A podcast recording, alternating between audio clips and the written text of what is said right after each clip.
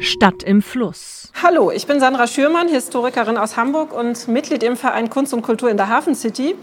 Hauptberuflich bin ich wissenschaftliche Mitarbeiterin der Stiftung Historische Museen Hamburg am Museum der Arbeit. Und für The Gate treffe ich nun verschiedene KollegInnen, um mit ihnen über die Hafen City, die Stadt im Fluss und über ihre Tore und Gates zu sprechen. Und heute treffe ich Ursel Riechenberger, Projektleiterin für den Aufbau des Deutschen Hafenmuseums in Hamburg. Hallo Ursel.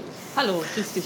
Und Jasmin Elli, wissenschaftliche Mitarbeiterin des Deutschen Hafenmuseums. Hallo Jasmin. Hallo Sarah.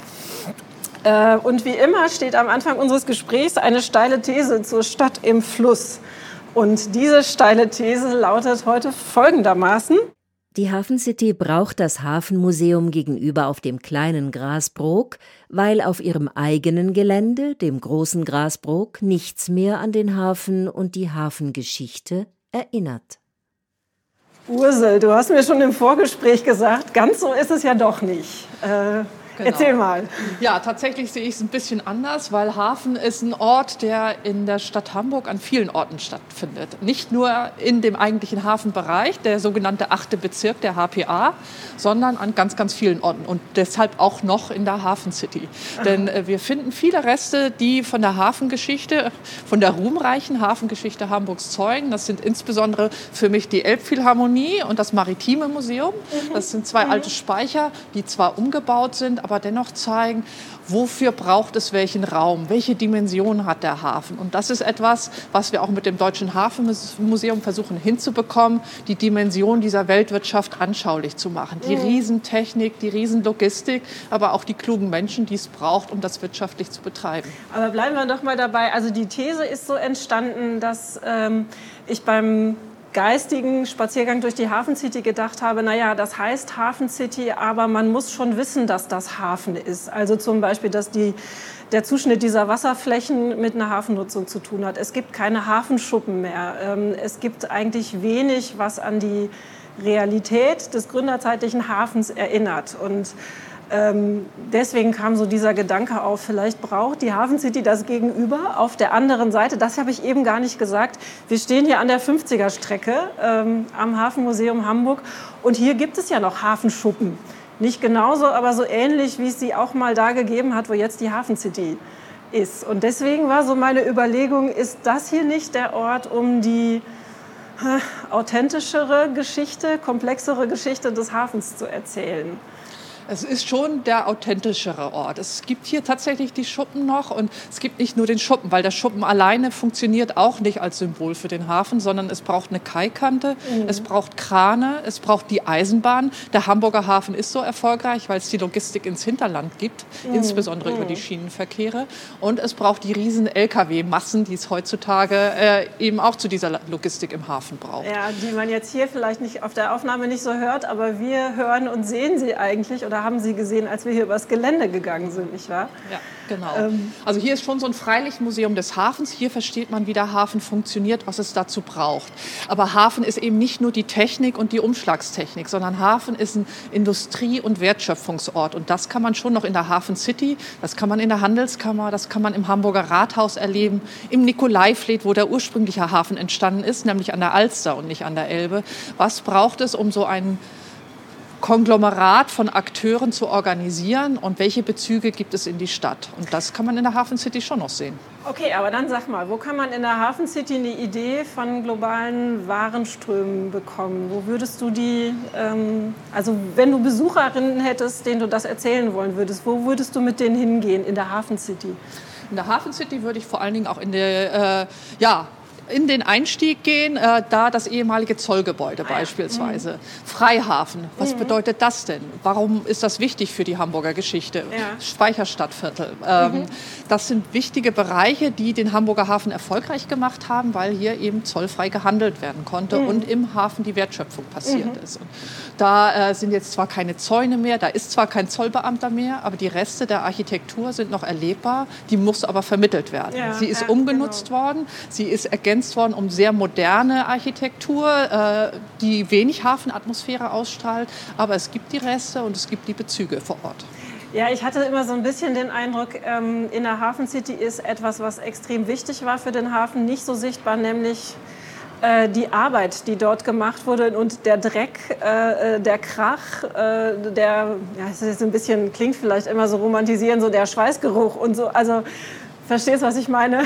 also, was übrig geblieben ist, sind maritime Anklänge, sind äh, so ein paar Schiffsmotive, sind ja Schiffe, äh, Fische und Schiffe als Reliefs, aber so das, was so ein, was so ein Hafen mal geatmet hat, ähm, das finde ich, kann man ja dann hier noch mal so viel besser ahnen. Ne? Nun stehen wir auch noch, muss ich auch noch mal dazu sagen, wir stehen auf dem Deck der Peking, ein Privileg, um das uns sehr viele Menschen jetzt beneiden werden. Ähm, und äh, hier kriegt man noch einen ganz anderen Eindruck von dem. Absolut. Also ein sinnlicherer Hafenort als hier, der ist kaum erlebbar. Der sinnliche Hafenort, der ist hier am Hafenmuseum Hamburg und bei den 50er Schuppen an Bord der Peking, wo die Leinen knarren, wo wir gerade merken, wie der Wind auf die Masten äh, den Druck ausübt und äh, wie das Holzdeck arbeitet. Das ist ein besonderer Ort. Okay, ich nehme das Stichwort mal auf. Jasmin, du als wissenschaftliche Mitarbeiterin recherchierst ja nun Inhalte, die später für das Hafenmuseum Hamburg hier äh, wichtig, nee, nicht das Hafenmuseum Hamburg, sorry, das Deutsche Hafenmuseum äh, wichtig werden. Ursel hat ja schon angedeutet, Warenströme, globale Vernetzung und so weiter und so fort. Erzähl mal, womit beschäftigst du dich gerade? Na, ich greife jetzt noch mal das auf, was Ursel gesagt hat. Und ähm, natürlich könnte man ketzerisch sagen, eine Stadt wie Hamburg, die eben einen Hafen hat und der vielleicht nicht so sichtbar ist mehr in der Hafen City, aber ja schon in der ha Stadt sichtbar ist, braucht eigentlich kein Hafenmuseum. Mhm. Ähm, natürlich nicht, denn aus einer musealen Perspektive erzählen wir im Museum Geschichten, die man sonst eben auch nicht im Hafen entdecken kann oder die einfach nicht so augenscheinlich mhm sind. Also klar, Hafen riecht an manchen Orten, Hafen ist auch sehr laut, ähm, aber wie die Arbeit im Hafen funktioniert und welche Verbindungen die Häfen untereinander haben und welche Arbeitsbedingungen, Warenströme ähm, da verborgen sind auch zum Teil, das ist nicht offensichtlich, wenn man den Hafen mhm. sieht. Mhm. Und das ist, glaube ich, auch eine Aufgabe des Museums, das sichtbar zu machen. Ja, ich habe auch, äh, ich habe gerade denke gerade an eins der früheren Gespräche zurück und äh, mit Lisa Kosok und da haben wir auch noch mal so äh, eine Weile darüber gesprochen, dass der Hafen ja eigentlich auch früher nicht ein Ort war, wo die normalen Menschen hingegangen sind äh, und wo gar nicht unbedingt immer bekannt war, was da im Detail abläuft. Geschweige denn, was irgendwie so entlang der Warenkette oder am anderen Ende der Warenkette ähm, passiert. Insofern gibt es da ja eine Menge Sachen, die noch zu erzählen sind und die noch sichtbar zu machen sind, oder? Ja, das glaube ich auch. Und also nach dem, was ich jetzt recherchiert habe, glaube ich schon, dass grundsätzlich natürlich auch so ein Ort wie Hafen zugänglicher gewesen ist. Also es ist vielleicht nicht so gewesen, dass jeder da hingegangen ist, mhm. aber ähm, dadurch, dass es, dass es auch Tagelöhner gab und ähm, gab es einfach also die Grenze zur Stadt war sicherlich nicht so hermetisch, wie sie jetzt ist. Also das ist, glaube ich, tatsächlich etwas, was sich stark verändert hat mhm. von Hafen dass ähm, Hafen einerseits das Tor ist für Waren und Güter und die auch da durchrauschen ohne große Beschränkung und der Zoll ja auch nur Stichproben macht, aber der Hafen tatsächlich für Menschen, ähm, für viele Menschen auf der Erde einfach eine Grenze darstellt. Also wenn man an die Crews denkt, die auf den Schiffen sind, die ja dann multinational sind und ähm, dann vor allen Dingen, ich glaube bei den deutschen Reedereien sind es vor allen Dingen Filipinos, die auf den Schiffen arbeiten die dann eben nicht einfach ähm, durch den alten Elbtunnel spazieren können und sich irgendwie ähm, den Hamburg, also das Hamburger Rathaus anschauen mhm. können. Mhm. So, ähm, weil es und ich habe dich jetzt richtig verstanden, du meinst, früher war das noch eine Spur durchlässiger. Das ist sozusagen eher eine aktuelle Sache, die du jetzt beschreibst. Genau, also es gab natürlich Hafenmilieu und ähm, da haben sich sicherlich auch viele Menschen getroffen, aber es gab natürlich nicht diese ähm, es gab natürlich schon Beschränkungen, Visa-Beschränkungen, die aber einfach, ähm, die einfacher zu umgehen waren. Die mhm. Kontrolle, also die mhm. Kontrolle dieser Räume mhm. war nicht so mhm. hermetisch wie heute. Mhm. Ich habe das irgendwie so im Ohr von der Hafenrundfahrt, die ich mal gemacht habe. Da wird immer der 11. September 2001 so als, als das Datum genannt, wo sich das alles verändert hat. Und seitdem muss man einen gültigen Personalausweis dabei haben, wenn man nur mit einem Bus äh, äh in den Hafen reinfährt. Äh, ist das so? Stimmt das? Oder, äh ähm, das ist mir, also das habe ich auch so erfahren, auch mhm. bei, der, ähm, bei der Bustour, die ich hier gemacht habe durch den Hafen, als ich hier nach Hamburg gekommen bin letztes Jahr, ähm, dass man eben, also dass es ähm, Sicherheitsbeschränkungen gibt, wenn man die, also in den Hafen will und die haben das eben auch so erzählt und ähm, das, das ist wohl auch so, dass, dass was ich als krass empfunden habe, als wenn man da so am Burkhardt-Kai steht und dann sieht, wie die Container da mit den ähm, Trucks ankommen und die da einfach so durchgewunken ja, werden in der Masse. Und man selbst hat halt vorher, ähm, ist, ist, also ist man nicht durchleuchtet worden, aber man hat natürlich irgendwie seinen Personalausweis ähm, mhm. dabei und man darf nur, ähm, weiß nicht, einen kleinen Rucksack mitnehmen und, ähm, und das war's. Und man muss ihn halt auch tatsächlich dann dabei haben, wenn man in den Bus steigt, um diese Hafentour zu machen. Sonst, kommt man nicht, sonst wird man nicht mitgenommen. Das heißt, du würdest sagen, es ist für Waren ist es durchlässig und für Menschen schon deutlich weniger. Ne? Du hast ja eben auch die Seeleute genannt, die jetzt natürlich nicht, die, die zwar in Hamburg sind, räumlich gesprochen, aber die sich nicht das Hamburger Rathaus angucken können oder die auch keine Zeit also die zwar Zeit im Stadtgebiet verbringen, aber nicht in der Stadt, ne? sondern ja genau. Also und Zeit ist natürlich auch noch mal ein gutes Stichwort. Also die Zeit ist natürlich auch sehr beschränkt dann, wenn die ähm, Schiffe hier im Hamburger Hafen sind. Ähm, mhm. Liege, der Liegeplatz ist teuer und ähm, da gibt es eigentlich auch gar, also gar mhm. keine Zeit, um sich groß was anzugucken. Mhm. Das klingt nach einer echt komplexen Geschichte und das klingt nach einem Projekt, was äh, ganz viel soll und will und zu erzählen hat und auch noch ganz viel vor sich hat, Ursel. Ich weiß, dass du schon lange mit dem Projekt zu tun hast und äh, dass es ja auch äh, so einige Phasen schon genommen hat, dieses Projekt. Jetzt habt ihr aber einen Standort gefunden. Ja. Gegenüber der Hafen City. Auch ein Grund, warum wir ja äh, in diesem Rahmen jetzt darüber sprechen. Ja. Erzähl mal, wie ist gerade der Stand? Der Stand ist so tatsächlich, dass es äh, schon eine Historie von Auf und Abs gegeben hat. Und gerade die Suche nach einem Standort ist auch, finde ich, eine etwas typische für die Entwicklung von Hamburg, für das Verhältnis von Stadt und Hafen in Hamburg. Mhm. Denn natürlich will ein Hafenmuseum Bezüge zum aktuellen Hamburger Hafen aufzeigen, möglichst im Hamburger Hafen sein, enge Perspektiven, enge Zusammenarbeiten pflegen. Und da haben wir über zwei Jahre versucht, tatsächlich ein klugen, guten Standort zu finden, um dieses Museum aufzubauen. Mhm. wir sind jetzt in einer Situation, wo dem Hafen etwas weggenommen wird, mhm. äh, wo die Stadt sich vergrößert, Bezirk Mitte sich vergrößert, auf dem kleinen Grasburg ein neuer Stadtteil entsteht mit Wohnraum für 6.000 Menschen und 16.000 Arbeitsplätzen. Und wir werden der Kulturort für diesen Stadtteil. Ah, und äh, das ist großartig. Es ist auf der Südseite der Elbe. Wir können gemeinsam Museum und Stadtteil uns entwickeln, uns aneinander gewöhnen, uns gegenseitig befruchten. Mhm. Und ähm, das ist ein Ergebnis, was wie gesagt über mehrere Jahre entwickelt wurde und ähm, ja, was gezeigt hat, einerseits, dass dieser Ort schon gewollt wird, äh, dass das Potenzial für diesen Ort gesehen wird, dass die Idee verstanden wurde.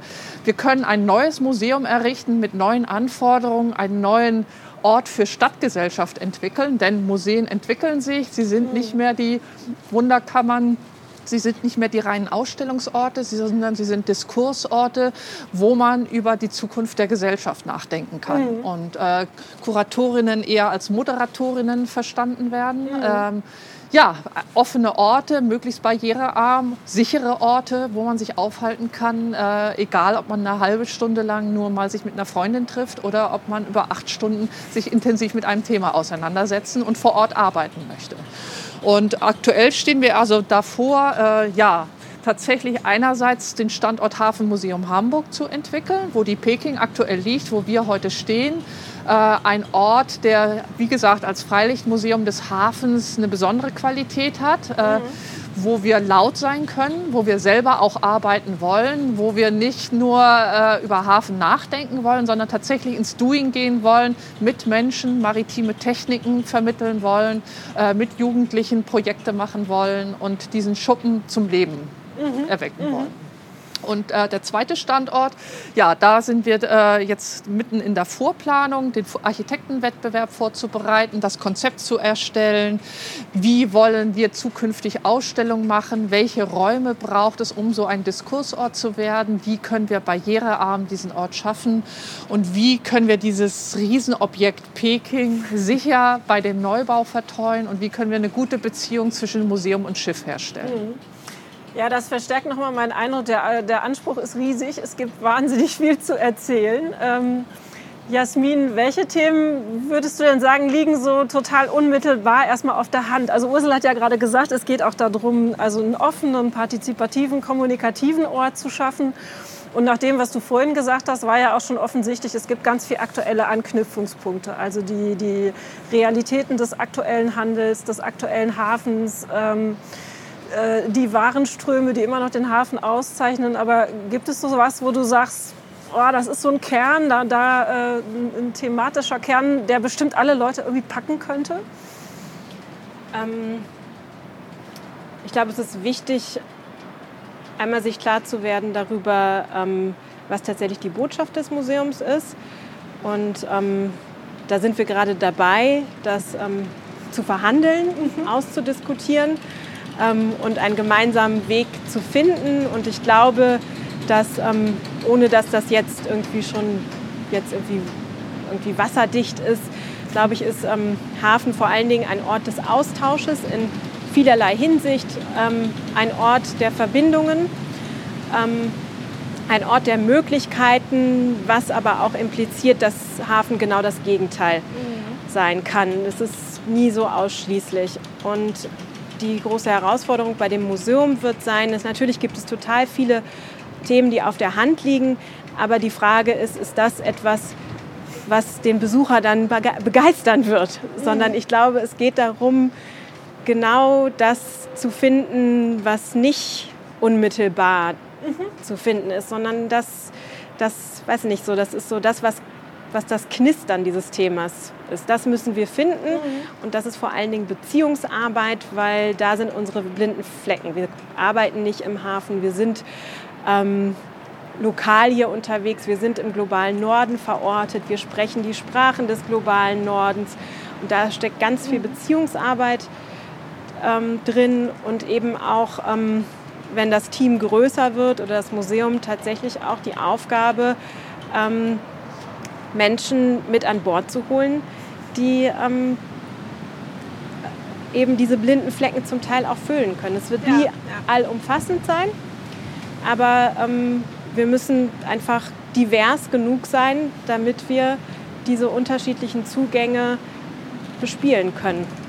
Das finde ich aber auch gerade vor dem Hintergrund spannend, dass wir ja, ähm, also wir drei als Hamburgerinnen ja alle äh, wissen, wie stark das Bild vom Hafen ohnehin schon ist. Also alle glauben irgendwie zu wissen, äh, da was was man damit verbinden könnte, was den Hafen auszeichnet. Also die großen Pötte und überall so Ankermotive, die man sich gerne tätowieren lässt oder ne, irgendwas heißt dann wieder äh, Lütte deren und äh, also so diese, es gibt ja so eine, so eine so ein Genre an Hamburgensien, die sich auf den Hafen beziehen. Das ist irgendwie so ein, so ein ja, es sind so die immer gleichen Motive und ähm, was, was ich jetzt gerade bei dir so rausgehört habe, ist, ja, das kann ein Anlass sein, dahin zu gehen ins Hafenmuseum, aber dann wird es eigentlich richtig spannend. Also wenn man schafft, die Geschichten zu erzählen, die da drin noch nicht enthalten sind und die darüber hinausgehen und die, ähm, ja, die, was du blinde Flecken genannt hast. Ne? Also so dieses Weg von den Hafenhamburgensien, habe ich das richtig verstanden? Genau, eigentlich ist es ja unser Glück, dass es so ein relativ, ich sage jetzt mal, essentialistisches Bild von Hafen gibt, ja. weil ähm, das sind halt eben vielleicht mal 5 Prozent mhm.